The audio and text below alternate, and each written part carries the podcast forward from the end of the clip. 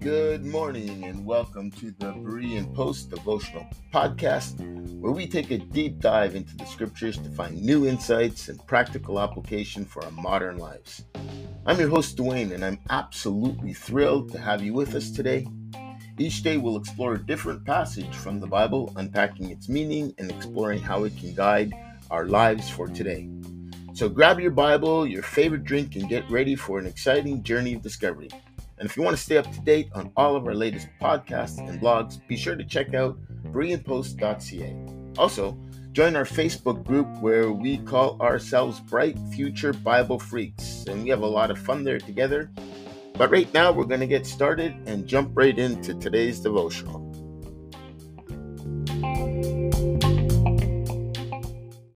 Good morning, and welcome to another episode of the Berean Post podcast. For those of you that have been following along, you know that we have been going through the book of First Corinthians, and we're going to be taking a look at chapter 4, verses 18 to 21. And I'm just going to go ahead and jump in with the text. Paul says, Now some are puffed up as though I were not coming to you, but I will come to you shortly if the Lord wills, and I will know not the words of those who are puffed up, but the power. For the kingdom of God is not in word, but in power. What do you want? Shall I come to you with a rod, or in love and a spirit of gentleness?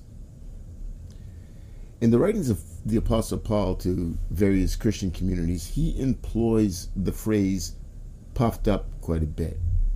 He doesn't use the phrase once, but multiple times.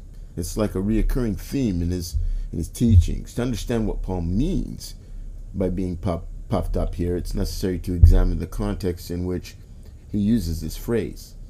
At first glance, we, we should think that Paul means by the words puffed up that he's that some rather of the brothers and sisters in the Corinthian church had an, an inflated uh, opinion of themselves. The term puffed up is a translation of a Greek word which literally means to be inflated or swollen. So Paul likely uses uh, this expression to describe the individuals in the Corinthian fellowship with an inflated opinion of themselves, often characterized by arrogance, pride, and a, and a sense of self importance. These individuals may think highly of their own spiritual knowledge, gifts, or achievements, leading them to look down on others and causing division within the community. So, Paul addresses the notion of pride in the sense of spiritual superiority over others based on knowledge that one has. For instance, in Colossae, Paul warns about people who, with confidence, speak about things they know nothing about. In Colossians 2.18, he says, Let no one cheat you um, of your reward, taking delight in false humility and the worship of angels, intruding into those things which has not seen, vainly puffed up in his fleshy mind, meaning they, they don't know what they're talking about. Paul warns against false humility here, where individuals might appear humble outwardly, but are inwardly filled with pride and a false spirituality. However, two other times in this letter to the church at Corinth, Paul refers to or employs this phrase as being puffed up. Just a few chapters later, Paul says, um, he, he, he says that um, now concerning things offered to idols, we we we know that we all have knowledge. Knowledge puffs up, but love edifies, and if anyone thinks that he knows anything, he knows nothing yet as he ought to know. So in chapter 8 of this epistle, the Apostle Paul points out that knowledge can lead to arrogance. He warns that accumulating knowledge just for the sake of knowledge can be dangerous because it can lead to pride and superiority. However, Paul points out that true spiritual growth comes through love and humility, not knowledge. In 1 Corinthians 13, the famous love chapter, Paul makes a statement rendered in the King James Version as love is not puffed up.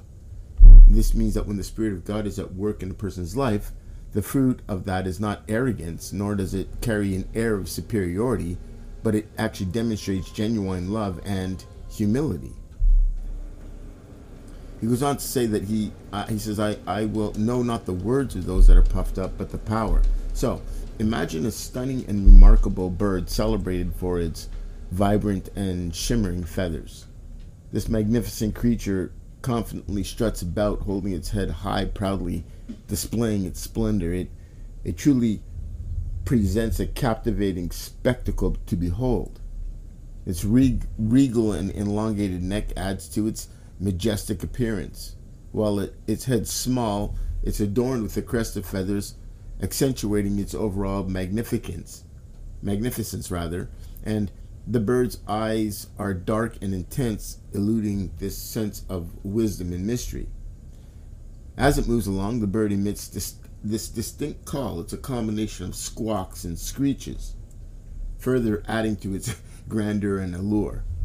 But the most mesmer, mesmer, mesmerizing part of its display is its tail, forming an expansive fan like shape with an array of eyes that seems to peer back as if guarding secrets of the universe.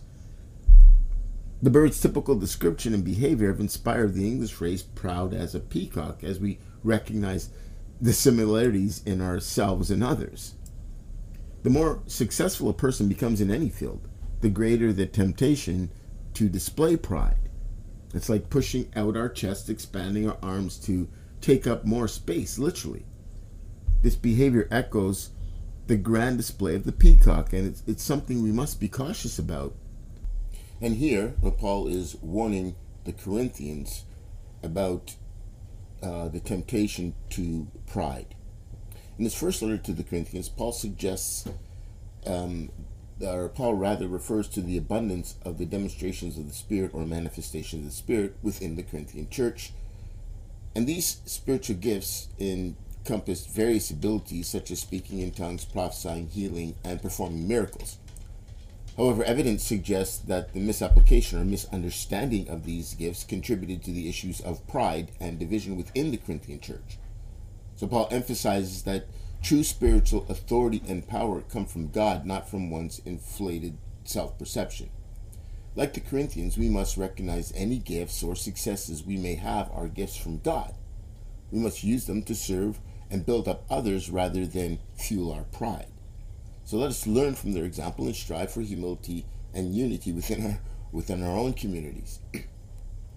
In the previous post, we've shared that we were raised as Jehovah Witnesses, but came into the Christian faith at the age of 15, where our first exposure to the gospel was in a charismatic church.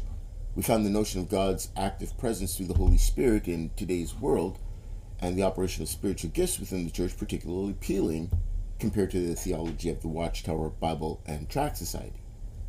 1 Corinthians 12 became the foundation of our excitement about these demonstrative gifts of the Spirit operating within the church today. For us, power was always associated with the powerful demonstrations of the Holy Spirit. Based, uh, we base this concept on Acts chapter 1, where, where Jesus instructed his disciples to go to Jerusalem and wait for the gift of the Holy Spirit, promising that they would be that they would receive power. However, now we realize that whether influenced by the teachings we received or our own misunderstandings, we used to view power solely in the terms of the miraculous and not in terms of character. Paul's statement the king that the kingdom of God is not in the world, and not in word rather, but in power, does not refer solely to the demonstrative gifts of the Spirit. The Corinthian church had experienced numerous testimonies and evidence of the Spirit's demonstrative power, yet Paul addressed them as spiritual babes. So this shows that God's movement through the church or group of people is not solely an indication of spiritual growth, but a testament of God's goodness and grace. Paul emphasized that any gift they received was given to them and not earned, so they should avoid pride and arrogance. While we acknowledge that the manifestations of the Holy Spirit are indeed displays of God's power, we now understand that Paul refers not only to power demonstrations, um, but also to the power of the Holy Spirit to transform character. In our younger years, we sought God's power and prayed for it to be evident in our ministry. But in hindsight, our understanding of power and the kingdom of God was limited. Now, with greater maturity, we no longer pray for the power to perform miracles or to move mountains. Instead, we seek the power to walk in humility, bless those who curse us, genuinely love others, and forgive those who have wronged us, no matter how grievous their actions or words may have been. Through our journey of spiritual growth and deeper understanding, we have come to value the transformation of our character through the power of the Holy Spirit more than seeking external demonstrations of power. We now strive to embody the qualities of Christ, reflecting his love, forgiveness, and humility in our lives.